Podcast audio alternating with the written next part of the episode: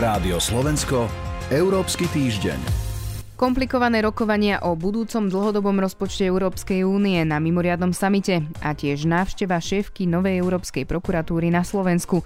To sú dve témy, ktoré dnes rozoberieme s portálom Euraktiv a pridáme aj prehľad správ. Od mikrofónu pozdravuje Sonja Vajsová. Rádio Slovensko, Európsky týždeň. Laura Kevešiová má povesť nekompromisnej bojovníčky s korupciou od jesene na čele Európskej prokuratúry, úradu, ktorý sa stále ešte formuje a ktorý bude dohliadať na európske financie. Predstaviť nový Európsky úrad prišla aj na Slovensko. O jej návšteve sa teraz porozprávam so Zuzanou Gabrižovou z portálu Euraktiv. Dobrý deň. Dobrý deň. Šéfka Európskej prokuratúry sa na pôde Univerzity Komenského stretla tento týždeň so študentami Filozofickej fakulty, aby hovorili o ochrane právneho štátu a o tom, ako to dosiahnuť. Hovorila aj o tom, že akým výzvam treba Slovensko čeli? Úplne na začiatku svojho takého úvodného vstupu v tej diskusii bol to silný moment, lebo spomenula list, ktorý e, jej adresovali aj rodičia Jana Kuciaka a Martiny Kušnírovej spolu e, s rodinou zahraždenej malackej novinárky Dafne Galícia. Chcela na tom ilustrovať to, že korupcia je niečo, čo e, môže aj zabíjať. Spomenula to aj v kontexte známeho prípadu z Rumunska, kedy v nočnom klube zomrelo niekoľko desiatok mladých ľudí a bol to klub, ktorý v podstate povolenie na to, aby mohol fungovať, získal korupčným spôsobom, takže bol to veľmi silný moment, ktorým na úvod vlastne ilustrovala dôležitosť aj tohto nového, nového orgánu. Čiže korupcia je jedna z tých víziev, ktorej Slovensko podľa nej čeli.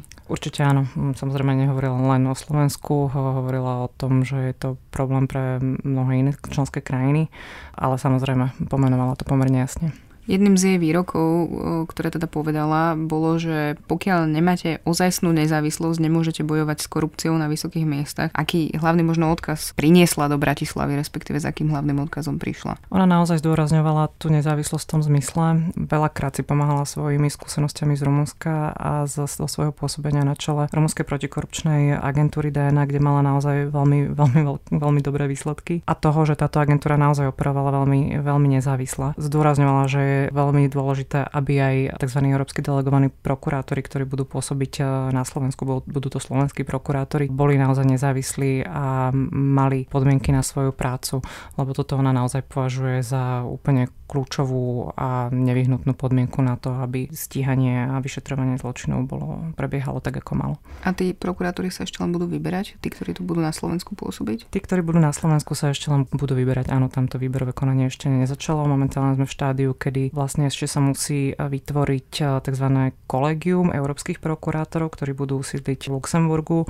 Tam to v podstate brzdí už len jeden členský štát a síce, a síce Malta, ale ona hovorila teda o tom, že niekedy v apríli by už aj toto kolegium malo byť, eh, malo byť kompletné. Potom toto kolegium bude príjmať ďalšie, ďalšie rozhodnutia, ktoré budú zásadné pre ďalšie fungovanie Európskej prokuratúry. Európska prokuratúra sa bude teraz formovať do konca tohto roka a fungovať by mala začať už od budúceho. Aké očakávania teda má Laura Kevešiová, alebo aké vo všeobecnosti očakávania od tohto úradu sú? Hovorí sa najmä teda o tom, že by hlavnou úlohou by malo byť brániť finančné záujmy Európskej únie. Áno, tento úrad vo všeobecnosti eh, bol postavený na to, aby mohol veľmi efektívne stíhať zneužívania tých finančných prostriedkov, ktoré pochádzajú z európskeho rozpočtu alebo ktoré sú jeho, jeho zdrojom. Tie očakávania s týmto úradom nie sú malé, zároveň ale treba povedať, a nie je to len technikalita, že momentálne ešte nie je jasné, s akými finančnými zdrojmi bude táto inštitúcia operovať. Vieme, že sme práve teraz v podstate prebieha summit únie, ktorý rozhoduje o 7-ročnom rozpočte a od toho bude veľmi veľa záležať. Európsky týždeň. Od štvrtka hovoria lídry Európskej únie na mimoriadnom samite o spoločnom budúcom rozpočte na roky 2021 až 2027. Očakávali sa ťažké rokovania, čo sa aj potvrdilo. Ako sa rozpočet teda príjma, prečo sú tie rokovania také náročné? Tie rokovania vždy trvajú dlho. 7-ročný rozpočet Európskej únie ako keby len stanovuje maximálnu možnú výšku výdavkov, ktoré Európska únia za 7 rokov môže minúť, tak povediac. A potom stále sa ešte schvalujú jednotlivé ročné, ročné rozpočty, rozpočty únie. Samozrejme už tradične pri týchto rokovaniach na seba narážajú záujmy tých krajín, ktorých voláme čistí prispievateľia a záujmy krajín, ktorých voláme čistí poberatelia. Táto situácia je možno tentokrát skomplikovaná tým, že odišla Veľká Británia, čo vytvorilo veľkú, veľkú medzeru v tomto rozpočte, ktorú je potrebné nejakým spôsobom zaplátať. Samozrejme sú, sú krajiny, špeciálne štvorica krajín, ktoré sú čistými prispievateľmi a ktoré hovoria, že nie, že možno nemusíme úplne takto rozmýšľať, ale skôr hovoria o tom, že by menšia Európska únia mala mať aj menší rozpočet. S týmto názorom sú síce v menšine, zároveň ale ide o krajiny, ktoré nemalo Česko prispievajú do rozpočtu, takže je tam akýsi štruktúrálny rozpor v názoroch. Takisto európske inštitúcie majú rôzne, rôzne názory, Európska komisia má nejakú predstavu, Európsky parlament už dnes hovorí, že to, čo je na stole pre ňo nie, nie je priateľné, takže vyzerá, že ešte nie sme, nie sme blízko konca týchto rokovaní. Toľko Zuzana Gabrižová z portálu Euraktiv. Ďakujem vám za rozhovor. Ďakujem za pozvanie. Európsky týždeň v skratke. Britská vláda predstavila nové imigračné pravidlá, ktorými chce zaistiť odklon od závislosti na lacnej pracovnej sile z Európy. Po skončení prechodného obdobia od roku 2021 chce obmedziť migráciu za prácou a prednosť bude dávať vzdelaným zamestnancom. Rozhodovať bude bodový systém. Ten diskvalifikuje osoby, ktoré sa napríklad nedohovoria v angličtine alebo nemajú pracovnú ponuku v požadovanom čase. Predstavitelia priemyselných odvetví varujú pred katastrofálnymi vplyvmi na ekonomiku. Európska komisia predstavila stratégiu v oblasti digitálnej transformácie a umelej inteligencie. Výsledkom má byť to, že každý občan, zamestnanec a firma v Európskej únii budú mať spravodlivé šance na využívanie výhod digitalizácie.